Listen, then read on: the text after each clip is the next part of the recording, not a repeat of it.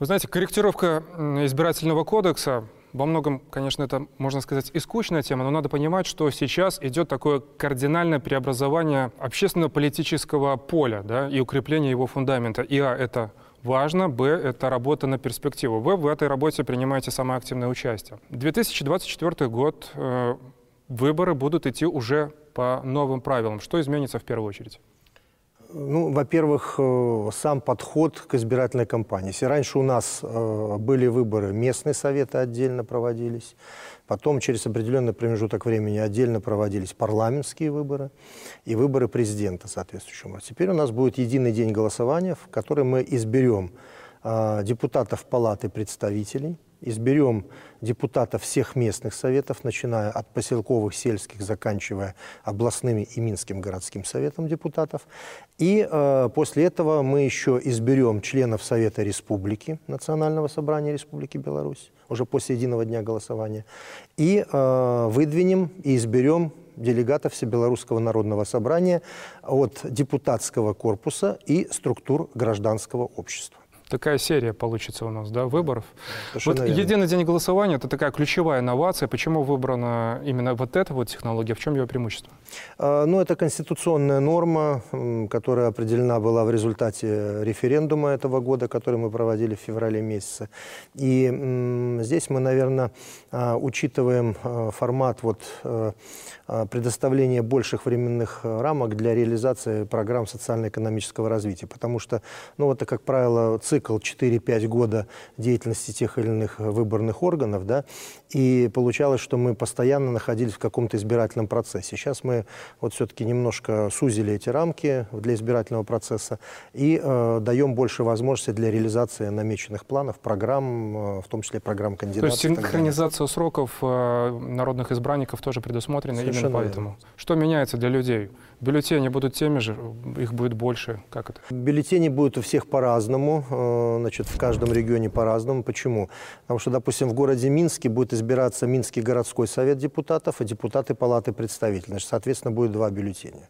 А если это сельская местность, где-то, допустим, в Витебской области, да, то будет э, четыре бюллетеня максимально.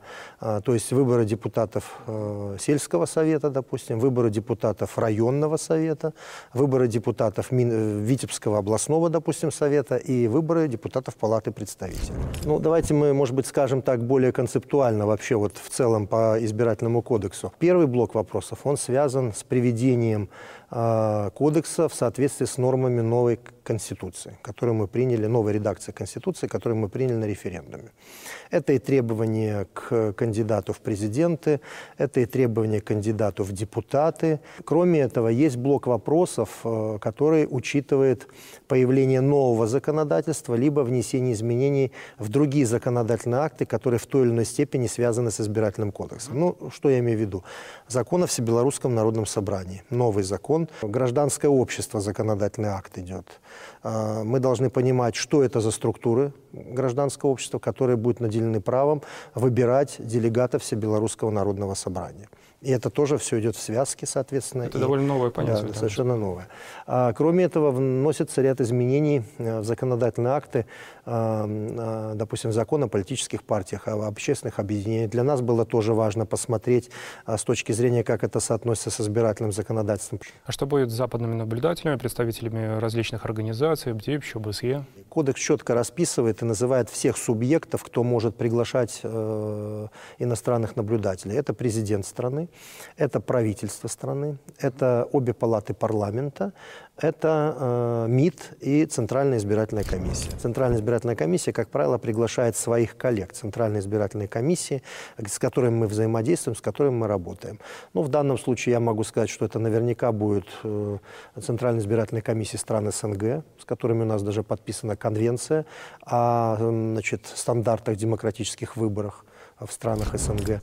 А, кстати, это очень серьезный концептуальный документ, которого, кстати, допустим, та же организация ОБСЕ в таком виде не имеет. То, что касается международных организаций, вот сейчас часто там типа ОБСЕ там, и так далее, БДИЧ ОБСЕ и так далее, э, ну, мы, для нас, как Центральная избирательная комиссия, не принципиально, значит, э, будут они участвовать, не будут они участвовать. Э, если их сочтут нужным пригласить, значит, мы их аккредитуем как э, международных наблюдателей, готовы с ними работать. Еще один важный документ, который сейчас обсуждается, о Всебелорусском народном собрании. Я знаю, что это не ваше поле деятельности, э, компетенция, я так понимаю, Палаты представителей в овальном зале, где мы находимся. Тем не менее, хочу спросить у вас, как у гражданина. Всебелорусское народное собрание, какова, на ваш взгляд, его главная задача для страны? Ну, любое э, государство э, реализует политику баланса различных ветвей власти. Эти белорусское собрание э, усилит вот, э, позиции, государственные позиции э, балансировки ветвей власти. В частности, в этом законопроекте мы можем найти, что ряд полномочий президента уходит в Белорусскому народному собранию. То, что близко нам, членам ЦИК, например. Э, если раньше э, 6 членов ЦИК назначал президент, а 6 членов ЦИК избирал э, Совет Республики, то сейчас э, членов ЦИК и, их, и, и ее председателя будет избирать Всебелорусское народное собрание. Это принятие стратегических решений, э, которые должны быть обязательно для исполнения всеми органами государственной власти. Это вот э, к вопросу опять этой балансировки. Да? Если я гражданин страны, не управленец и не депутат, да, пока. Но я при этом патриот, и у меня активная гражданская позиция, я готов предлагать, я готов обсуждать э, вопросы, которые касаются будущего Беларуси. Какой мой путь в делегаты? Ну, э, тут несколько путей. Либо вы идете в депутаты Палаты представителей, э, либо пытаетесь избраться членом Совета Республики, да? А, либо избираетесь депутатом местного совета и там инициируете свое избрание делегатом Всебелорусского собрания, либо вы а, должны все-таки начать хотя бы с элементарно простого, работать э, в общественных организациях, структурах, а, в политических партиях и так далее, нарабатывая вот определенный вес, определенное политическое значение для того, чтобы тебя избрали делегатом Всебелорусского Бэкграунд должен быть. Ну, конечно, без, безусловно, безусловно. Примеры, когда человек становится у руля, например, страны без политического и управленческого опыта, заканчиваются, как правило, трагически. Ну, мы даже замечаем иногда, когда человек без управленческого опыта становится руководителем даже маленькой какой-то организации, как ее начинают колотить, будоражить и так далее. Ну, я не знаю, как молодежь, э, вот э, мы тоже наблюдали эти процессы, да, но э, я человек более зрелого возраста, я все-таки сторонник понимания, что будет после того, когда мы изберем того или иного депутата или либо того или иного кандидата в президенты. Да? Я хочу видеть перспективу, что будет, а не принцип «давайте изберем, а там